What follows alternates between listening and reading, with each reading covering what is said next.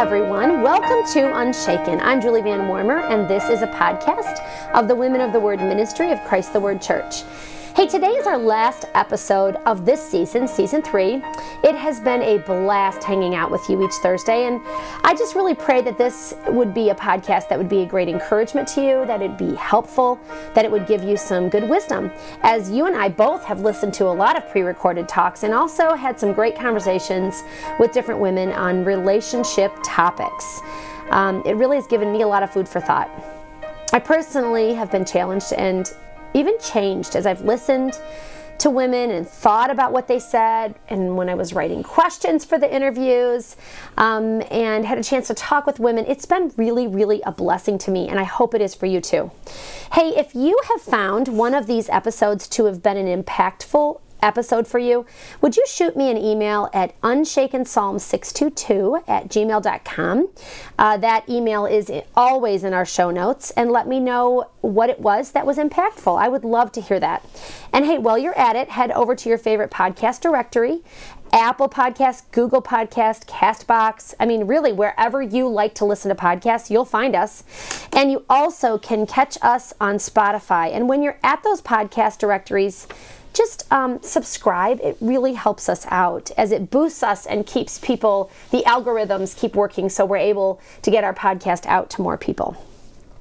Okay, since this is our last episode of season three, I wanted to go out with a bang. So let me tell you, I have a great episode today. I'm actually going to be talking with two separate women, um, and it's going to be really fun filled time today to talk about some of the really cool things about friendships. And we're also going to talk about one of the things we talked about at a previous episode. All right. So um, I want to get started. Um, before I introduce my second guest, um, I wanted to do a little follow up for our first part. We're kind of doing a, a podcast inside of a podcast. Um, uh, I wanted to talk with a woman that took up my challenge to do some reading this past um, winter. And I was really excited that she shared with me that she had done this. So I said, hey, if you tell me this, you have to come on the podcast. There's no option. So um, I'm really excited that today I have with me um, Becky Hench. Becky, I'm really glad that you're with us today. Thank you. Um, we have been talking back in the first episode of season one. We began talking about what are some good books to read.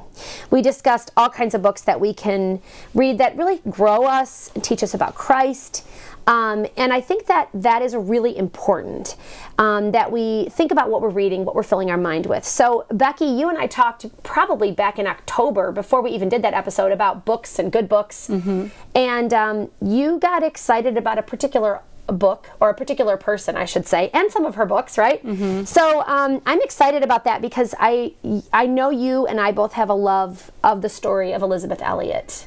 Yes. And I'm excited to hear what you've been reading about Elisabeth Elliot and how it's impacted you. So um, let's get started. Becky, tell me a little bit about your family, though, before we jump into the book information. Uh, well, a little bit about me. I've been married for close to 20 years and blessed with four children who I've been able to homeschool through high school.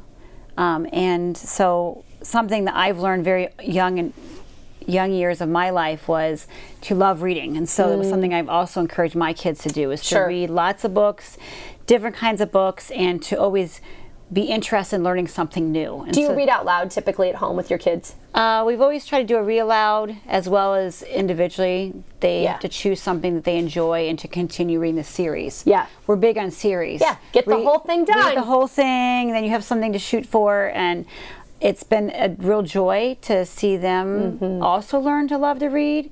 And so it's just been something that I've always enjoyed most of my life.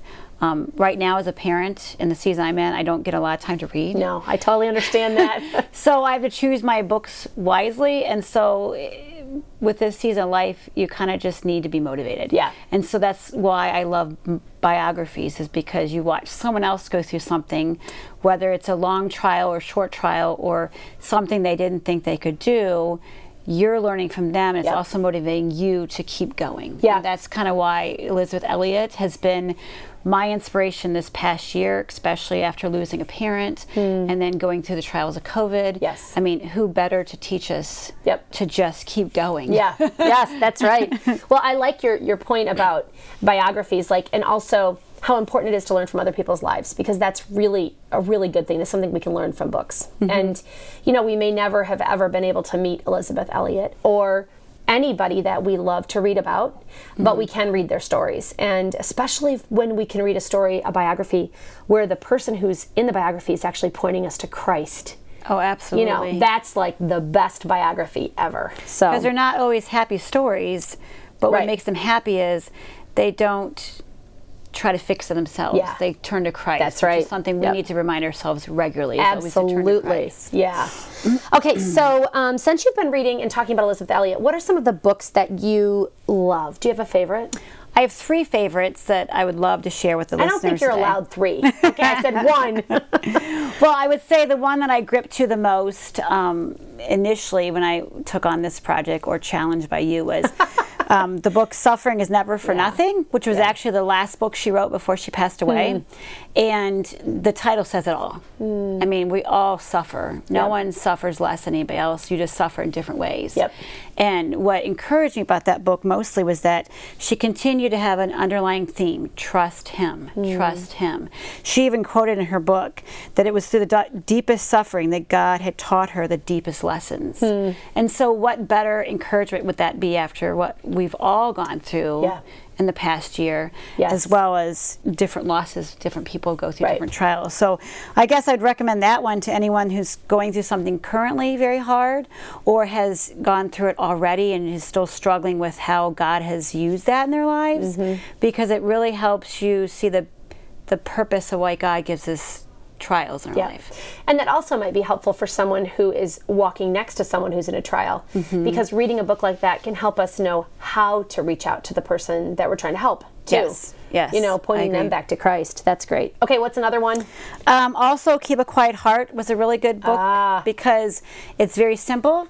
Yeah. It's you know lesson, and then you go to the next one. It's a lesson. It's you could almost use it as a daily devotional in some Sure, ways. sure. I thought it was good.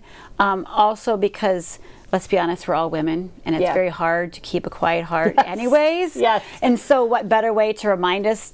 To do that daily is something Elisabeth Elliot said. Yeah. To do it, if she says to do it, I think I might listen. Yes, that's right. Um, it was also good to um, understand how we don't need to fix the problem or we don't need to act as God because sometimes as women we want to just take it ourselves Yeah.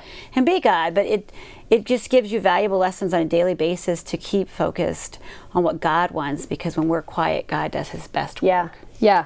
Well, and it, it shows our submission to, Mm-hmm. to God's work when we are not fighting and yelling back at Him in the process of it all, for sure. Okay, you said three. Do you have another one?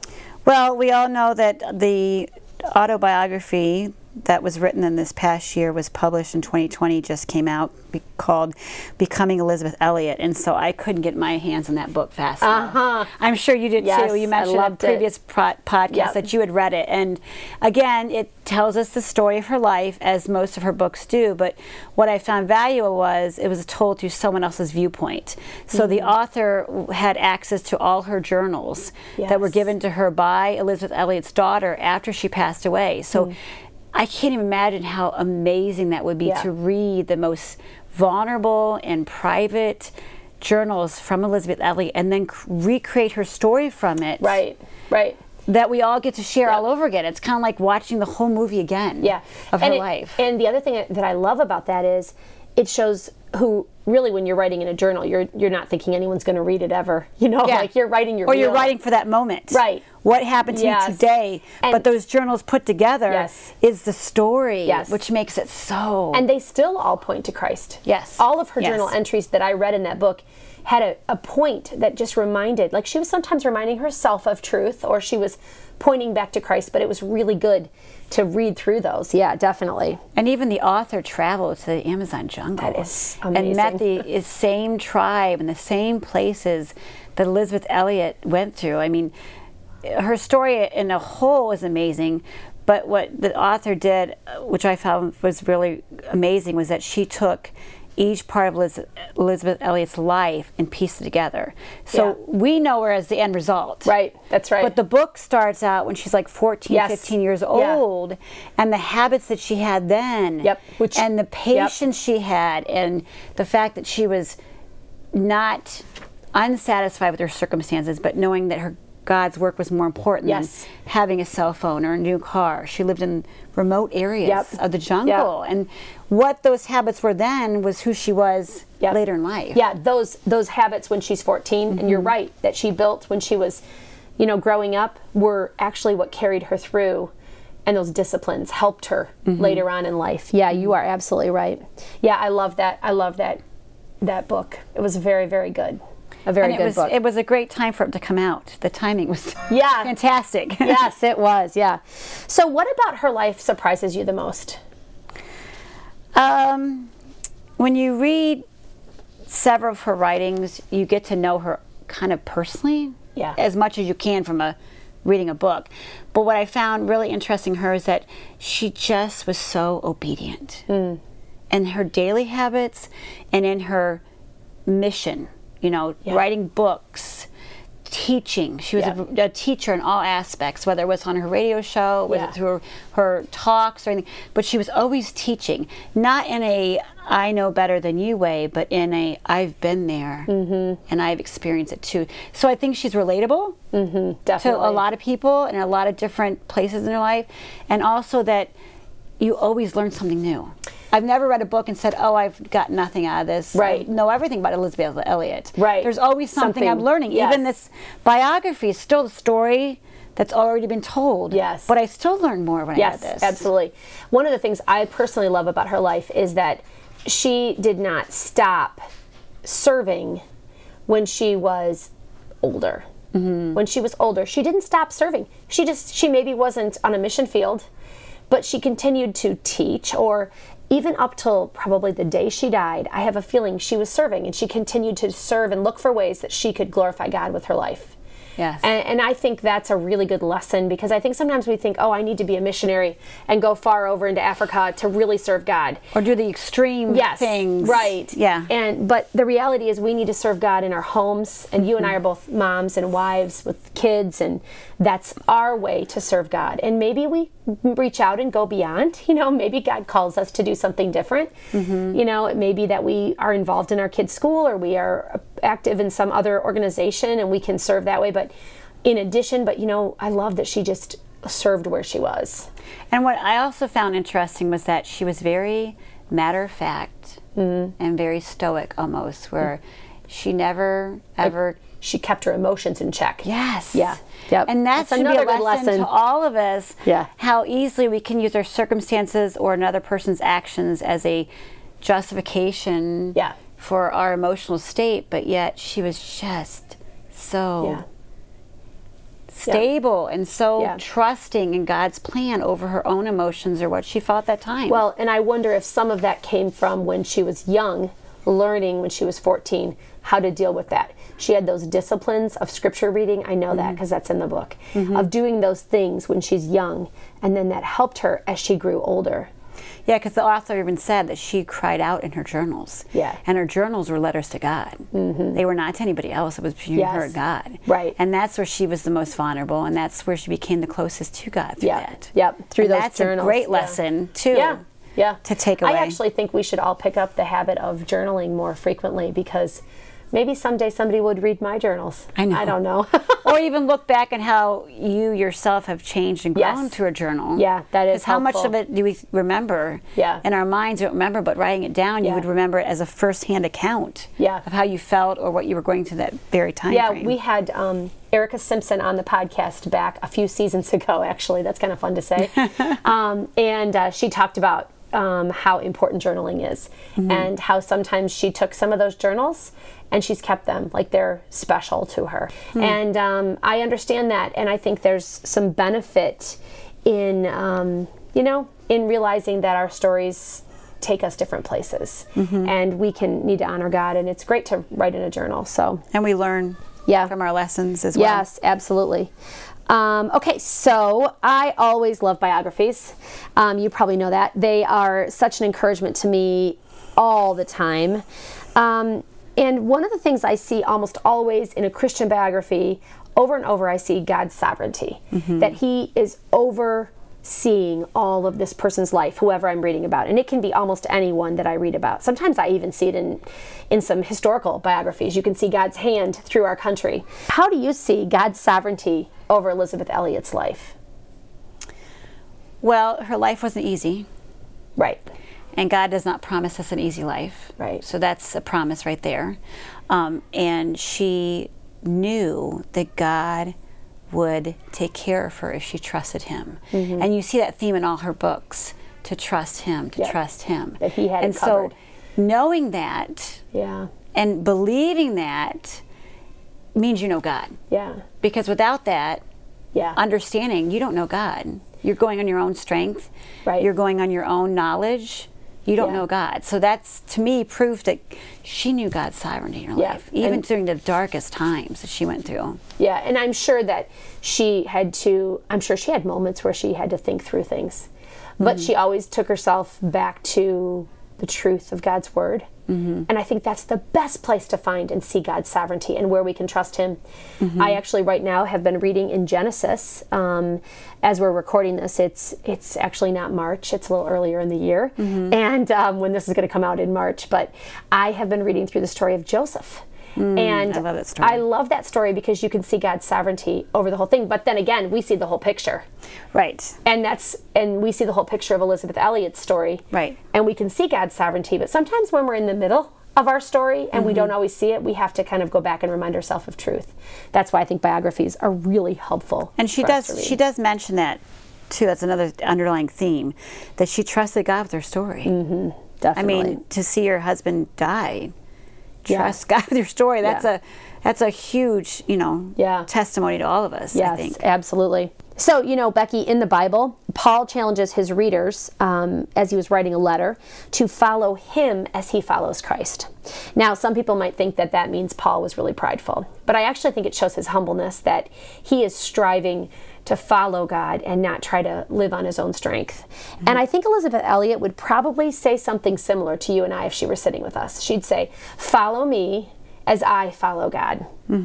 And, um, you know, she really did live for Christ in everything she did. She followed God with a passion. Um, yet she is full of humbleness, and everything I've ever read about her um, really points that she was a pretty average woman in a lot of ways.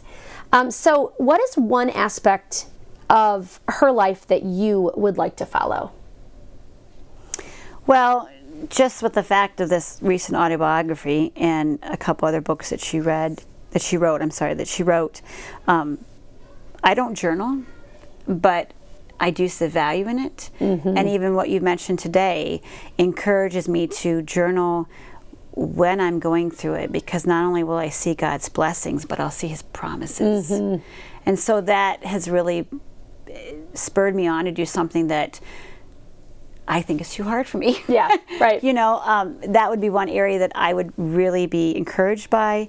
And then also um, to just remember to trust God's plan and Mm-hmm. obey, even in the daily habits, the daily Bible reading, the daily praying. so important. I mean, that's the foundation of Elisabeth Elliot's life. Yeah. We see the big things like the huge accomplishments that she achieved as a well known person in our society, but that all stems from the foundation that she trusted and obeyed Mm-hmm. God on a simple, basic foundation. Yeah. And that is just something Yeah. I need to be better at. Abs- yeah, I agree with you. I think that's excellent, and it, and it makes me think of the foundations we lay as mothers for our for our kids, and in particular our daughters, but but boys and girls, our mm-hmm. any children we have, how those foundations we teach them when they're young.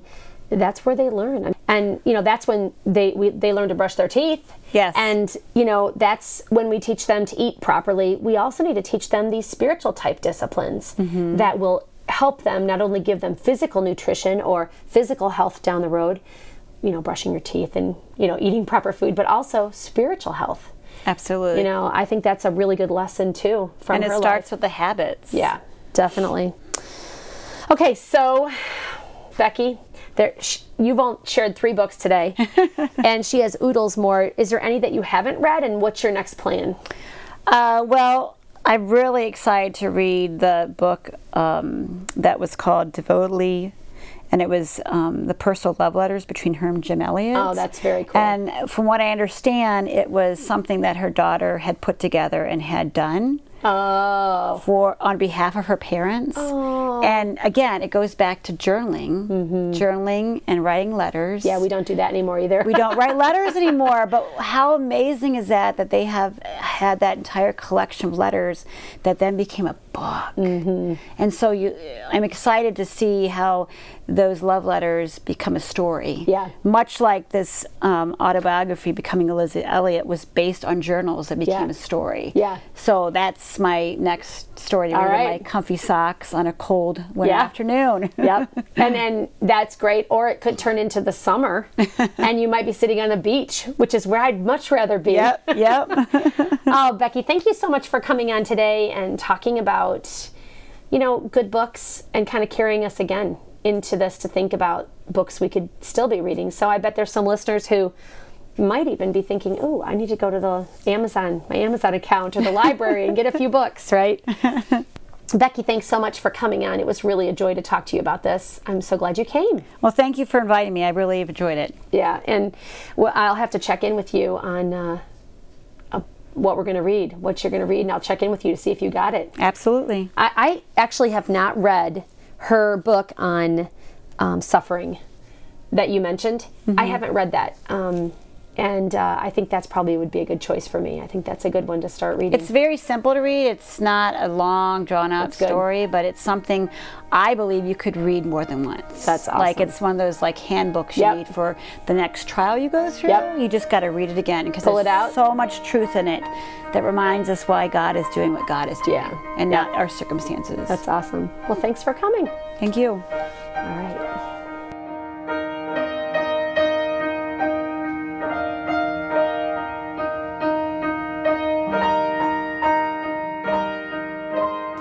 Well, now it's time for us to jump into our second half of the episode. And it's really kind of fun because um, this particular episode, we've doing a lot of new things. Number one, we have two women we've I've been interviewing. Um, first off, we've interviewed, we just got done with Becky, and we're going to jump into a new guest in just a few minutes. I'm also doing something new because I am doing a podcast in a different place. I'm sitting in the parking lot of my son's school while he practices basketball, and I'm recording in my car. So you may hear the sound a little different, um, but hey, I'm being creative, and you know, this is a good thing right now. In 2020, 2021, we've got to be a little creative in how we do this. And then also, we are also going to be um, interviewing a woman who is actually remote. She's not with me either. She's actually on my phone um, in her house. And so I'm really thankful for all this technology. Um, it's really nice to be able to keep doing these podcasts, even though we can't really always be face to face. It's a good thing. So let's jump into the second half of our last episode. Today we're going to talk about all the fun of friendship. And now I have to tell you, my guest is super fun. She is spunky. Oh, she's spunky. Um, and she just makes it easy to be friends. And really, no matter where she is, she has fun. Even before we were beginning to record, she was telling me some really fun things about um, her day, and we were laughing about them. She's really fun to talk to. I just want to welcome onto the podcast Courtney Hassan. And Courtney, I'm so glad that you're joining us today. Thank you. Thank you for having me and for that introduction. Do you like being called Spunky? I do. I do. I take that as a compliment. Thank All you. right, all right. Okay, Courtney, let's just kick it off with some of the normal questions. You know, tell me about your family, you know, your hubby, your kids, some of your hobbies. Like, what do you do all day? Well, my hubby's name is Zach. We have been together for 17 years, and he's actually one of my hobbies. He's one of my he's one of my good friends. we've been together since high school, so we've kind of grown up together. Um, I'm currently on maternity leave, and he's on a paternity leave. We just had our fifth baby, baby Nolan. Aw, I, I work um, in the ICU at Toledo Hospital, and our other kids are Liam, Nora, Declan, and Maeve. oh, Maeve is so cute. So thank you so much. She's um, she's she's quite a gift. We love her, and she's going to be two tomorrow. Yeah, she's a Um, she's a happy baby, isn't she? She sure is. She uh, actually the meaning of Maeve is the bringer of great joy, and she brings us a lot of joy in the house. She That's is just awesome. so fun. So, most of my day right now is doing virtual school with the two older kids. That takes up a big chunk of time. Um, but be- besides that, since I'm on maternity leave, it's just typical housework right now changing diapers, cooking food that eventually fills up those diapers. it's, it's a cycle. Yeah, I guess so. Wow. Well, um, since we're on the conversation of fun for this rest of the episode, I just want to start by asking what are some fun things you do at your house, like with your family? I I think the most fun we have around the house from day to day is when my husband and I set aside acting like adults and play with the kids like we're still kids. Yeah. Um, I think like before I was before we started recording, I was telling you I'm in my husband's office and I'm playing with a Lego tractor that he has here by his computer. uh, we like to just play with the toys with the kids, playing with Legos, um, building forts. We like to do a lot of board games, um, just hide and seek. Anytime you can just act like a kid again, I think it's a great way to build memories with them. Mm-hmm. And it's cheap usually. I mean, to run around Yeah, in the back the backyard with your kids and play tag is super fun, cheap, and good exercise. Sure, sure is. Um, on the other end of the spectrum, that's not exercise. The reason that we need exercise is because we like to have a lot of fun with food. We have a lot of theme nights for making dinner. Um, so one of the kids' favorites is we'll do make your own pizza night.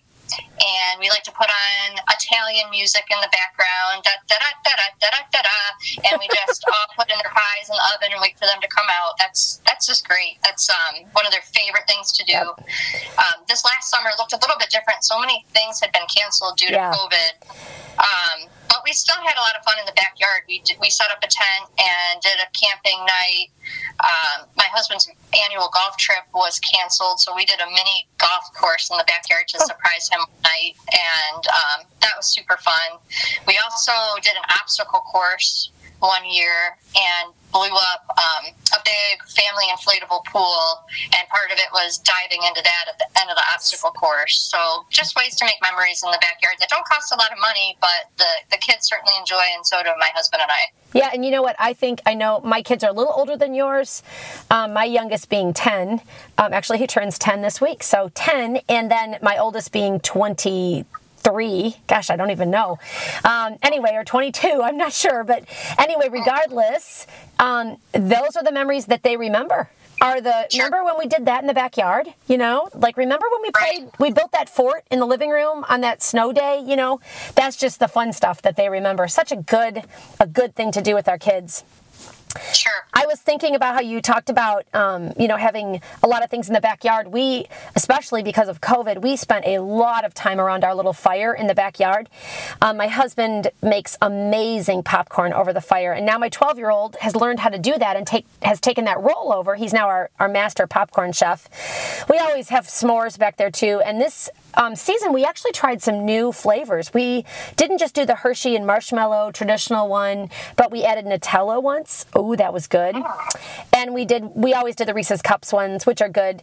Um, and we just looked up some other ones, and I looked up some other recipes, and I never tried this one, but I thought it sounded good, and it would be with chocolate, marshmallow, and bacon inside. And I know that sounds crazy, but you know, my husband always has this one rule in life, and that's that everything is much better with bacon. So I think a s'more would be better with bacon.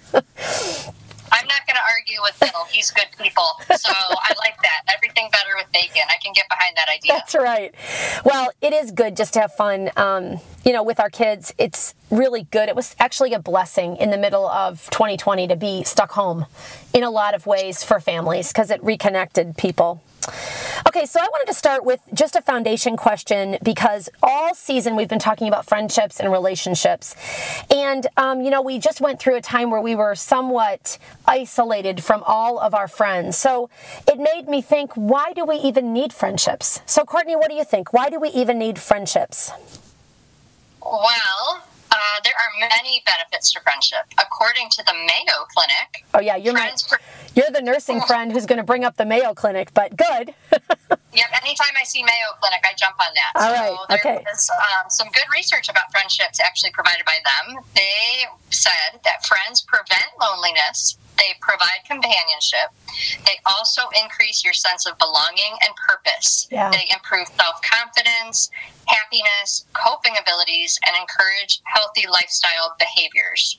Um, friends are so important that they have actually been proven to expe- extend your life expectancy and lower your risk of health complications such as heart disease and high blood pressure. Who knew? I mean, wow, that's Who crazy. Yeah, you know, I think that that is really interesting that there are a lot of health benefits to having friends, like real friends. I'm not talking your 750 friends on Facebook, like the kind you can talk to, touch, you know, cry with, laugh with. Those are the kind of friends that do all those things. And um, that's a really good thing to start with today. So, yay, yay for friends, huh? Yeah, I had no idea that my friends were helping with heart disease. So I don't know how that ties into the bacon s'mores. I co- okay, that's true. That's a good point. Well, I guess though, you know, if you had one s'more with bacon on it and chocolate, you know, that might be okay. If you It over cancels out. Yeah, it probably cancels out because it's also battling the loneliness and it's providing Exactly. So Yeah. yeah, life's a balance. I like yeah, it. I like that. All right, so Courtney, can you tell me a time when you and a friend like laughed so hard that you uh, practically peed your pants? You know, Julie, like I said earlier, I'm on maternity leave, so it doesn't just take laughing these days for me to cry tears down my leg. Um, Mama's pelvic floor muscles aren't what they used to be. But most of the time, I laugh the hardest when I get together with my sisters. Uh, my sisters were really my first friends in life, and with being the baby of the family, they've always liked to tease me a lot. I think with any friendships, including siblings, it's important to be able to laugh at yourself. Yes. So when we get together, we usually reminisce about funny stories from growing up. And one of their favorites that they, like to tell all the time is about a time that we were young and playing, and our family dog blatantly started to urinate on my leg, Oh, yeah. um, just unprovoked. And my sisters yelled, "Courtney, the dog's peeing on you!" To which I responded, "No, he's not." Only to discover that I was sadly mistaken. I don't know. I have no idea why I thought at that time it was a good time to argue with my sisters about whether a dog was peeing on my leg. I probably just should have taken their word for it. But it'll be, you know, it's 20 years later, and I'll be in the kitchen sometimes if they're over at my house, and they'll say, "Courtney, the dog's peeing on you," just to just to test me, just Yes. to see. So laugh about that one still. Well, you if you know if they're teasing you, you might have even thought they were teasing you about it. So I give you a little bit of credit, okay? Oh, Oh, thank you, Julie. Yeah, I'm trying to be supportive here and be a good friend. All right. I'll take it. Okay, I can think of a lot of times that I laughed so hard with my friends um, and my sisters too. They were uh, really good. I think one of my favorite things is when my sisters and I get together and we begin doing just what you did. We start talking about all those stories in our lives. And I just think it helps. Everything is so much more funny because we remember things. I think a few of our stories have become embellished, I have to say. But Sure. it is really important in, in doing that. And it makes me flip to the other side of the spectrum because it's great to have fun with our friends, but sometimes we might be going through something difficult. So, what about a time when a friend was really impactful to you during a trial? Mm. Um, well, a few years ago, my husband and I uh, we went through a miscarriage, Oh, I'm sorry. and it, thank you. It was it was the first time we went through a really hard trial since coming to the church, and it was one of the first times I really felt how great and supportive the gift of godly friendships could be. Um, and there was a day, a few days afterwards, that I wanted to try to go to Bible study, and I, I walked in and I just wasn't ready. And I ended up going home. And when the study was over, a good friend showed up at my house from that study. And she came in and she just sat with me and she just grieved with me and she listened. Um, and it didn't hit me until I was doing a different study down the line uh, of the book of Job about when his friends came and they just grieved with him. And I didn't realize that what she did, the gift that she gave me, was so biblically based that she was just present. She was there and she mourned with me. And I, I'm so thankful for God providing that friendship at that time. It really meant a lot to me. Yeah, that is a really important. I love that story because it is something we can do. Like a lot of times when our friends are going through hard things, we maybe don't know what to do, but that is something that's a very tangible thing that you just described. Just sitting with Sure. you and mourning. And Yep, we should be doing that. up. Yes, just being there, present is huge. So, what what what types of qualities do you look for in a friend? And like, what is the we always ask on this podcast? What does the Bible say about it? So, what does the Bible say about friendships? Well, the Bible says that iron sharpens iron. In Proverbs 27 17, it says, Iron sharpens iron, and one man sharpens another. So, Julie, my iron tends to be particularly stubborn and bullheaded. so, I value a tough friend that'll that'll help keep Yeah. refining. Um, like we talked about, I really like friends that I can laugh with, and like I think most people, I I appreciate the quality of loyalty and honesty. Ecclesiastes 4 9 through 10 also tells us that two are better than one because they have a good reward for their toil. For if they fall, one will lift up his fellow. But woe to him who is alone when he falls and has not another to lift him up. So I can think of many times where I have fallen and a friend's had to be there to help lift me up. So not only a friend that helps sharpen me, but when I'm not so sharp and I fall, they help pick me up. Hmm. Well, that is that is good, and those are two really fabulous verses. And really, there are oodles of verses in the Bible about friendships and relationships. We've spent all of this season talking about all these different verses, and God really loves to give us friends. Like He blesses us with a lot of people in our lives, in all the walks of our life that we can use and we can be friends with, and it's just a really huge blessing from God. One of our listening friends shared a story about brown pop and popcorn. Let me just share it with you. She says, Friendships begin in sometimes unusual ways that God has ordained. I have a friend who has been my friend for over 35 years because of something simple like brown pop and popcorn. She was a nursing student, graduate that I had met at Bible study. And at the time, I was a mom with two teenagers. Because she worked nights and my husband worked the 11 to 7 shift, we had made plans to get together late at night on her nights off and sit and chat while we both ate popcorn and drank Diet Cola. What began as an older Christian helping to guide a younger Christian woman just honestly clicked. And so ensued many, many late nights of talking, praying, and laughing. 35 years later, we both cherish our brown pop and popcorn times, the, although they start earlier and usually end by 11:30 now. It could be because I am now a grandma of 11 and a great grandma of 1. She's the mom of 8 and a grandma to 8 with two more due this year.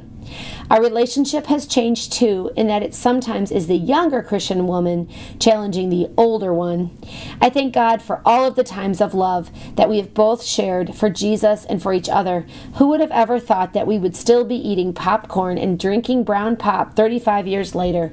But God knew and blessed us both. I just love that story. I especially love it because, number one, it's a great, great example that age doesn't matter in friendship. And also, it's a great example that you don't need fancy stuff. Sometimes simplicity is best.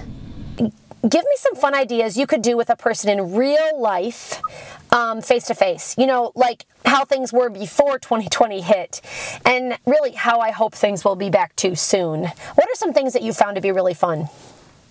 Well, I think you hit the nail right there on the head when you said simplicity is best, especially when people can be so busy with schedules, work, kids, family obligations. It's important to just grab time when you can. Yeah. I have the most fun some days when I can just get a little bit of a break and do some face to face with friends, whether it's just getting a cup of coffee or catching up at the park for a little meeting. Another fun thing you can do is like a family slumber party. Um, you, it can feel like a vacation, but cost almost nothing to have everybody get together. That's fun. Have you done that?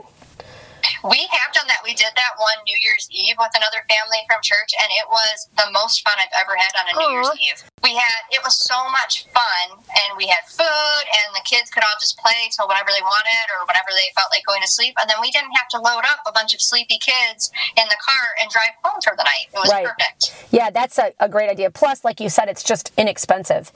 You know, it Right. doesn't cost that much other than the cost of the food. And it does give you a break. Uh, it changes your world for a little bit to spend the night somewhere. It's a fun idea. Yeah, it's a fun vacation just for a night, and it, it's it's again it builds those great memories with the kids. Yeah. one of our listeners told a story um, that she wrote in and she said about a really fun experience she had with her friend. She said, So my 10 year old son received a 75 foot slip and slide for his birthday. And my lifelong friend and I got in our suits and then we soared down that slip and slide multiple times and we laughed hysterically as we did. We were muddy, we ruined our bathing suits, we couldn't get out of bed the next day, but man oh man was it worth it. I mean, I personally think I wish I had a video of that. I would like to share that on our Facebook page because I'm really, I think that'd be great to watch. Um, yeah, that's hilarious. And I, I have to say, I'm really impressed because I know I'd be sore for more than just the next day. Okay, it would hurt. but I'm hurting just thinking about it. And I think though that her 10 year old son probably will never forget the time his mom and his, you know, his, mom's friend slipped and slided all over in the backyard. I mean, that's super, super fun. What a great memory. Right. Um, I think those fun and spontaneous and crazy things are really good to do, not just the normal adult stuff. You know, branching out with a friend is super good. You know, go sledding together or put on your suits and run through the sprinkler. Um, I guess my only advice would be take some ibuprofen first, right? Make sure right. that you're set. Um, so, Courtney, I am pretty sure that you have a good answer to this next question. Oh, have, are you ready? I'm, I'm ready. Okay, get ready. Here we go. Have you ever done anything crazy with a friend that you could share? oh, the, the, the that you could share part is the pertinent part of that question, isn't it, Julie? um, I guess the first things that come to mind I not only am unable to share, but I don't want them on the record. Okay. so I think that some of the crazy things that I can share, as long as I, I hope my kids don't repeat them one day. We're, we're a few years away from that though. Um, revolve around doing irresponsible things when I was learning to drive. So one time I borrowed my parents' car without them knowing. That's a really polite way of saying that I stole their car. Oh. um, a, a crazy friend of mine and I tried to see just how fast we could get that to go. So I can remember literally standing up inside the car. It was an SUV with my pedal all the way down to the floor. Oh. And my friend just laughing so hard that she had tears rolling down her cheek. Just, I don't know if they were from genuine laughter or just ter- terrible fear that we going to crash. But um, that was a crazy thing. And I, again, emphasis on I hope my children never repeat that. um, the other things we used to do with cars, I would take people that didn't have their licenses yet that were trying to learn how to drive. We'd go over to cemeteries so that they could go around in my car because I figured those people were already dead, so it was safe. Oh, jeez, yes.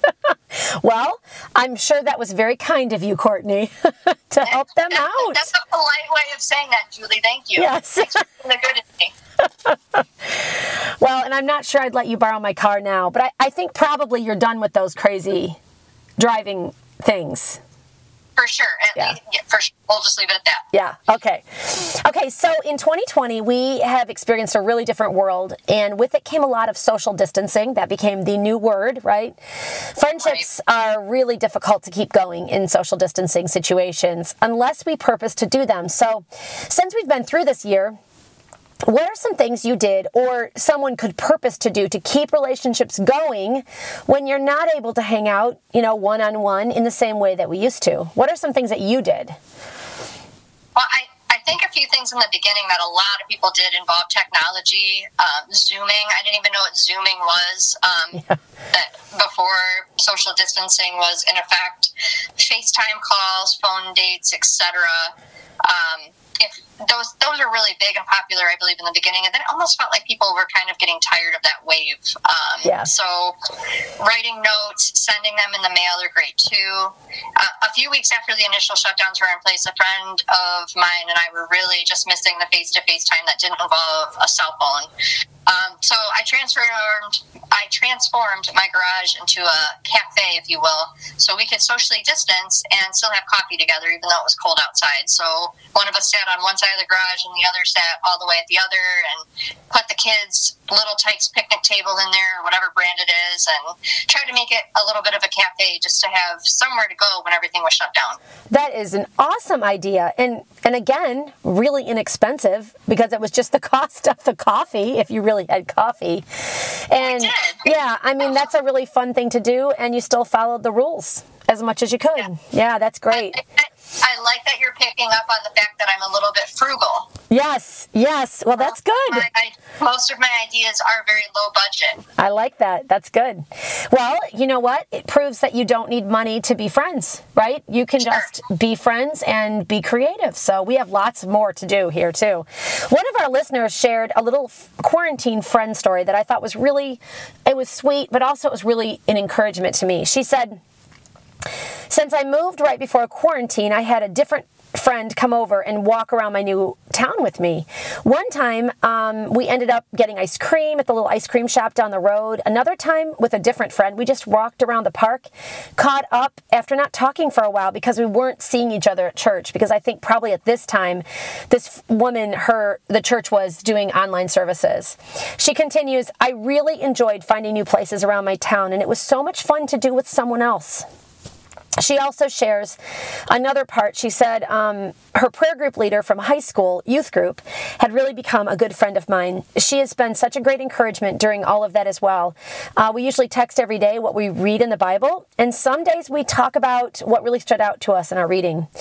Over quarantine, that meant so much more to me than ever. Just having that accountability and someone reaching out because it was texting, we could get back to each other whenever we could during the day. This is something that we've done for years years, and during quarantine, it was really helpful. It was such a joy. You know, I personally love that um, these friends that that just I was sharing with you this woman's story. Um, I know this woman; she's a young woman, and the, her prayer group leader is maybe 20 years older than her. So friendships can cross over age brackets. They can cross into different seasons of our lives. You know, I can think of a couple different ladies who are a bit older than me, and we are really good friends. And they have stood by me through a lot of really hard things and fun things. Um, they're actually a little further along in the parenting journey, and I love to get their wisdom. And I guess because I'm the younger one, I guess I bring the youth. I don't know.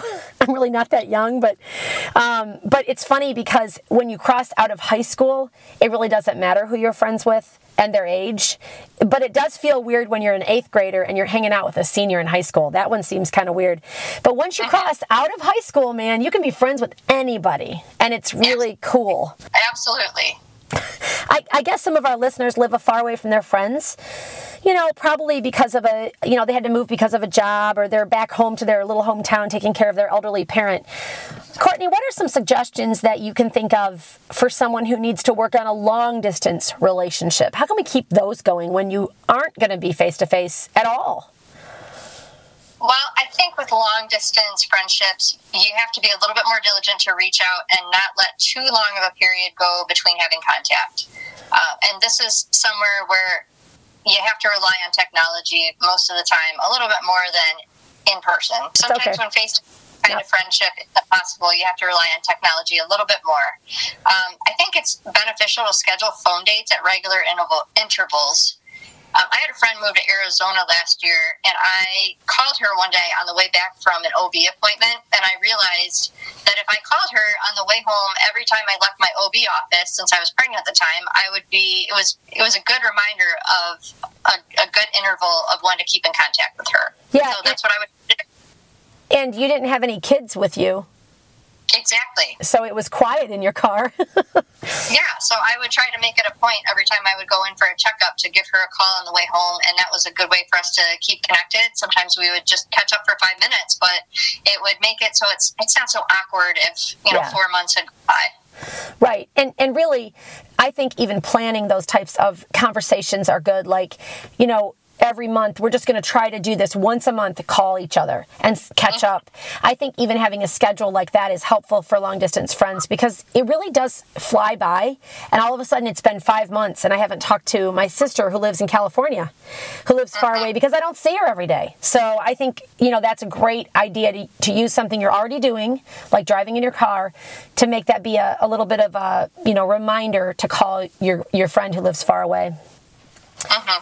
One of our listeners shared about um, a lifelong friend she had, and I think this is really fun. She said, When my friend and I were little, we used our imaginations, and we would be characters from um, the Lion King movie or other movies that we loved.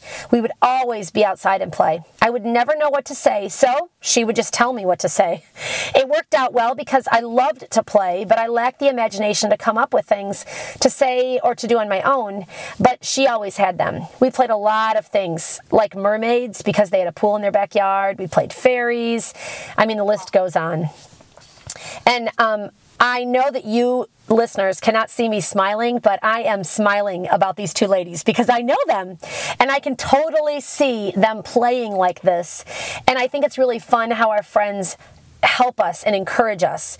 You know, this is a great example of how our friends all have different gifts and abilities, and they help us, even when this had happened years ago when they were kids. But this is true of today. I mean, even I think of a good friend of mine who's actually my sister, um, who is an extremely factual woman. She was a nurse, a paramedic, and a police officer. So she, whenever I'm going through something difficult, um, especially medical things, I can call her and she will talk me through what is the real truth, what are the facts in the situation, and what's my emotion. And um, she's really good at that.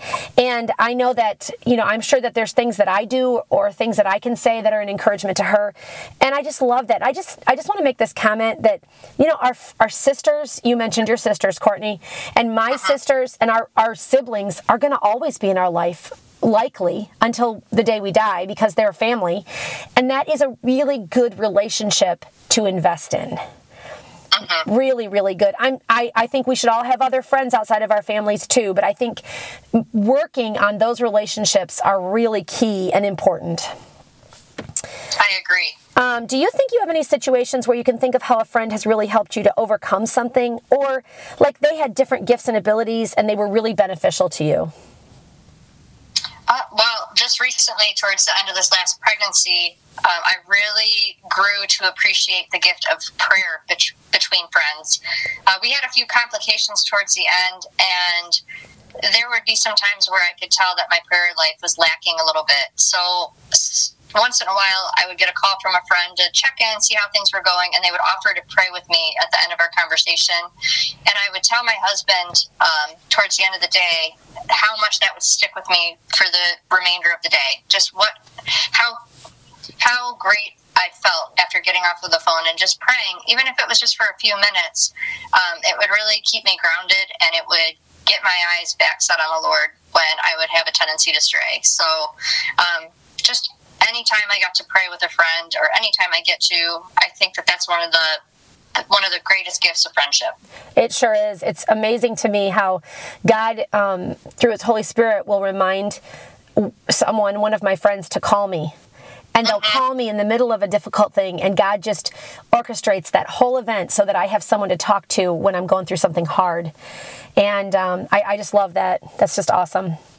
Yeah, it would be. Well, I would ask someone to pray with me towards the end of the conversation. Well, will, will you keep me in prayer to do this? And they say, well, let's pray right now. Yes. It was just be music to my ear. yes. So it was good. Gift. Okay, so I wanted to end um, with a great story from one of our listeners. Um, I love how this woman was investing in someone. And it's great to hear how God used it in this listener's life. So here's what she says. To start off with, I met this woman in 2016 at the university that I was attending. She, she spent countless hours of her time investing in me as a college student. She's a person who would not only laugh with you, but she would cry with you also. At the time, I was living with this woman and her husband, and one day she was scrubbing the floors in her kitchen while waiting for her husband to come home from work. So I decided that I would just get down and join her, um, not just to help her, but also to bond and talk with her. We spent at least the next hour and a half to two hours going back and forth about all kinds of theology questions.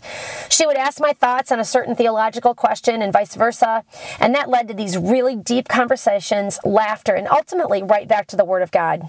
This is one of my favorite moments because it was a time where some questions were challenging and we got to discuss and process them together, and that was really bonding. Talking about God and His Word has always been something that's fascinated me, and that I I find that it was really fun to talk about. So, spending time chatting with her about the things of God brought really forth great joy and knowledge and a deeper friendship that I'm grateful for. Really, she's probably one of my favorite women to talk theology with because she's knowledgeable, she loves God, and she isn't afraid to say, hmm, I don't know. Let me ask my husband later and I'll get back to you. I loved that. And what's really fun about this story is that if you remember the first episode of this season, we talked to Jackie Long, and that's actually who this woman's talking about. It was Jackie Long. Jackie has mentioned that she worked with um, college students, and she and her husband are involved in a ministry that works directly on a college campus. And I love that she built a friendship with this woman doing normal everyday stuff. And it just, it blossomed and it grew their friendship. It's really cool to hear. Um, okay, so Courtney, I am so thankful that you're on today because I want to end our podcast today with a little back and forth of 10 really great ideas of things that we can do with friends. So, Courtney and I came up with this list. So, listeners, listen. These are some great things you can do. And we're going to give you our top 10 great ideas of things you can do with a friend. Okay? Number one, weekly check ins. We talked a little bit about this, but a phone call, a quick text, a stop by someone's house, or a visit are just so helpful to actually making an effort. And purposing to check in with your friend weekly is such a simple thing to do. Um, I actually also love snail mail. I think it is a long way.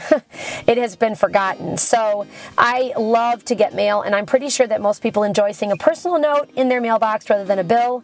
And that is such a simple concept. It costs 50 cents to mail it, and it's a really great thing. Number two, make or get a little gift for a friend. Now, I'm not saying to buy your friends, and you don't have to spend a lot of money, but gift giving can show effort and can be a love language for some people. You can make a little something or put something cute together from the dollar store or just Amazon it. I've seen some great fruit from seeds planted just from sending a devotional or a Bible to a friend that's inquired about it. Yeah, actually, my sister in law just gave me a fun little gift. It was called a refresh basket, and um, it was full of all kinds of things that had the word refresh on them, in, from peppermints um, to vanilla spice refreshing tea. It even included refresh eye drops, which I thought were really funny, but it was so fun. And um, I, it was just a sweet little thing, and I'm sure it, it cost no more than 10 bucks or something, but it was great. Number three, serve someone together. This is a really fun idea because you are not only serving someone, but you are actually having fun while you do it. Maybe you're going to make a meal for a friend who needs a meal, like they're going through surgery or they're having a new baby. Well, why don't you and a friend together get together, make a big pot of soup and pie, and then you can chit chat and laugh, and you can even maybe take it over together to your mutual friend. It's just a super easy thing to do. Number four, get active and act like a kid. Um, I touched on this earlier, but even if you haven't done an activity since you were a kid, do it. Do things with friends that you can laugh at yourself about. Go golfing, even if you're a terrible golfer, but your friend loves it. Go to the batting cages or go to a go kart course, go bowling. You get the idea. I think I want to go to a go a go kart course with you, Courtney. I think we would have a lot of fun. I, I would love it. we will. Let's plan it, okay? Okay. All right, number five. Help your friend do something at her house or ask your friend to help you do something at your house. Sometimes you have a, a pantry that you know you need to reorganize. And it's so much more fun to do it with somebody else. Or maybe you need to paint your basement. Um, or maybe you can go over to a friend's house and help them with something. I remember a particular time when I had a good friend years ago, and we were both big into scrapbooking. And um, she had a standing open invitation to scrapbook at her house every single Wednesday. And you could bring your kids, and they would play. And I could go and get pages scrapbooked, and we talked, and everybody brought something to share for lunch. And it was just really fun, and it was a purposeful, like a commitment that we did every Wednesday. And it was just really fun to do. Okay, number six. Read a book at the same time as a friend or watch a TV series at the same time and compare notes. Ooh, that's a fun one. Have you ever done that? I haven't, but I think that I might coming up. Yeah. I actually did one time read a book with a couple of women and we read a chapter and then we just chit chatted about it in a group phone call. And it was actually really cool. I, I really enjoyed it. It's a good one. That's a good idea, Courtney. Thank you. Number seven, re- and this fits with something you said earlier regularly, consistently pray together. One year, a friend of mine was having a really difficult trial that she was in, and she called me one day and said, Could I pray with her one day a week? and could would I commit to it? At first, I thought, oh, that sounded wonderful. Um, I would do that, and but I was concerned about the commitment. To be honest with you, I thought, can I really do this every week? Well, pretty soon we started to pray every Tuesday morning. I was driving somewhere. I think she was too. And um, we would pray together, and I would stop in a parking lot at a little Rite Aid to finish our prayers um, as we were talking. And they were such valuable times because it built our friendship um, and in addition to that, we saw oodles of God's answers as we prayed very specifically in her trial and in some of the things that I was going through. And it, it really bonded our friendship. I love that. Number eight, we talked about this earlier, but I cannot emphasize this one enough how much fun it was. Have a family slumber party. That was the best New Year's I can ever remember. It was actually coming into 2020. Who knew what was going to happen there? but um, it was such a great memory with church friends of ours, and the kids loved it, and my husband and I loved it. And again, we're not driving in the middle of the night to bring cranky kids home. It was it was just great. So do that. I love that too. That's something on my to-do list to do um, to get some somebody over to do something fun like that. I love it. Which leads me to number nine, which is you be the party planner. Plan an event for you your friend, and maybe your group children or maybe a group of friends, um, you be the party planner. I've done this so many times with friends, um, and sometimes people are not good party planners. And so if you take the effort to do something fun, other people will follow. One time, a friend and I were um, going to get together. It was the end of the school year. We had both been homeschooling, and we would kind of do this at the end of the season, uh, at the end of the school year we would kind of have a party. And so this year I said, let's have a tie dye party. So we made tie dye shirts. I found a cookie cutter in the shape of a t shirt. I, I baked a whole bunch of cookies, and then we enjoyed using food coloring to decorate them into tie dye shirts. And then, of course, we ate them. Um, you can Pinterest that. It was a really fun thing. And there's a lot of other things to do. Pinterest is full of fun ways to have fun. And I think it's really a good thing to do is to have some parties that aren't even really for any purpose. You know, like a tie dye party was not to celebrate anything special, it was just for fun. I love that too. Number 10, go on a short road trip together. You don't have to drive too far to find a new destination. Make a day trip with a friend to see a new place. Or go on a shopping trip for something you need for your house. IKEA, yes. something like that. Yes. Yeah, that We're going to go to IKEA. That's perfect. Go to antique malls or flea markets. Shipshewana, anyone? Even everyday errands like stocking up on meats at Gordon Foods are more fun with a friend. Go errand running together. Drive time can be great catch up time. Yeah, that is a really good one because it just is great. And it doesn't have to mean you spend the night somewhere. You could just go for a day trip. I love that. Right. Good ideas. Well, that gives you all 10 really good ideas of ways you can purpose in your friendships to keep them going. Courtney, it has been fabulous, and I mean that, to have you on to talk about all these great ideas. And I hope it's been a great encouragement to our listeners. Thank you for having me. You know, friendships are really important. Um, they are a gift from God, really. Our girlfriends can encourage us, they can support us, they can lead us closer to Christ by pointing us to Him. They can be helpful um, when we're going through struggles or when we just have something to celebrate.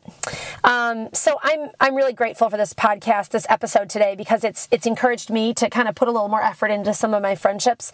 Hey, maybe today though you're sitting there and you're thinking, I don't really have any friends. Like that's wonderful. These two women talking on this podcast, they sound like they have lots of friends and everything's easy. And I have to tell you that that has not always been the case for me personally. I have had times where I struggled to keep friends or I had difficulties finding friends when I was in a new environment, like when I started going to a new church. But here's some things that I think are really good to do. Number one, pray. Pray and spend time talking to God. I know God is not going to be like the physical friend that you have on earth, but this is a time when you can kind of lean into God and spend more time in prayer and asking Him to bring forth good relationships for you. And, um, you know, be on the lookout to see God answer that prayer. And then go do things. I think it's really easy to sit at home and expect people to come to you. So I say go and join a local church if you're not in one. And in your local church, go to a Bible study. When they have a women's event, join the women's event. Um, go and find other women. Hey, you don't have to do an event at your house. You can say hey to a whole bunch of moms who have kids. Let's go meet at the park and try to get a few of them to come along. Um, and that's really my third one is make the invitation. Invite someone to do something. Um, it really takes both sides to get a friendship going. Courtney, it was so good to have you on today. Thank you so much for coming on. Thank you for having me. It was it was just great, and um, I really enjoyed this whole season, all about friendships. I hope that um, all of you who have been listening, um, that you know you've just enjoyed this season too. It's been just three really good months to talk about relationships, um, and we are going to be taking off the month of April here at Unshaken because I'm actually going to be unpacking after a big move into a brand new house. Um, but we, I know I'm so excited but we will spend some time getting ready to begin dropping some episodes starting the first Thursday in May. So if you haven't already, head over to your favorite podcast directory and subscribe so that you will get notifications of every time we drop an episode, and you'll be ready to listen to them. You will not want to miss a single episode. And in the meantime, if you want to reach out to us, you can use our email, unshakenpsalm622 at gmail.com. That's always in our show notes, and let us know some of the things that you want to talk about. Um, it'll give me some ideas and food for thought for the next season, so I hope I get some emails from some of you. And I will look forward to meeting with you again um, on Thursday, May 6th. And remember, when everything around you is shaken, you can stand unshaken because of our rock and our fortress, because of God. Until next time.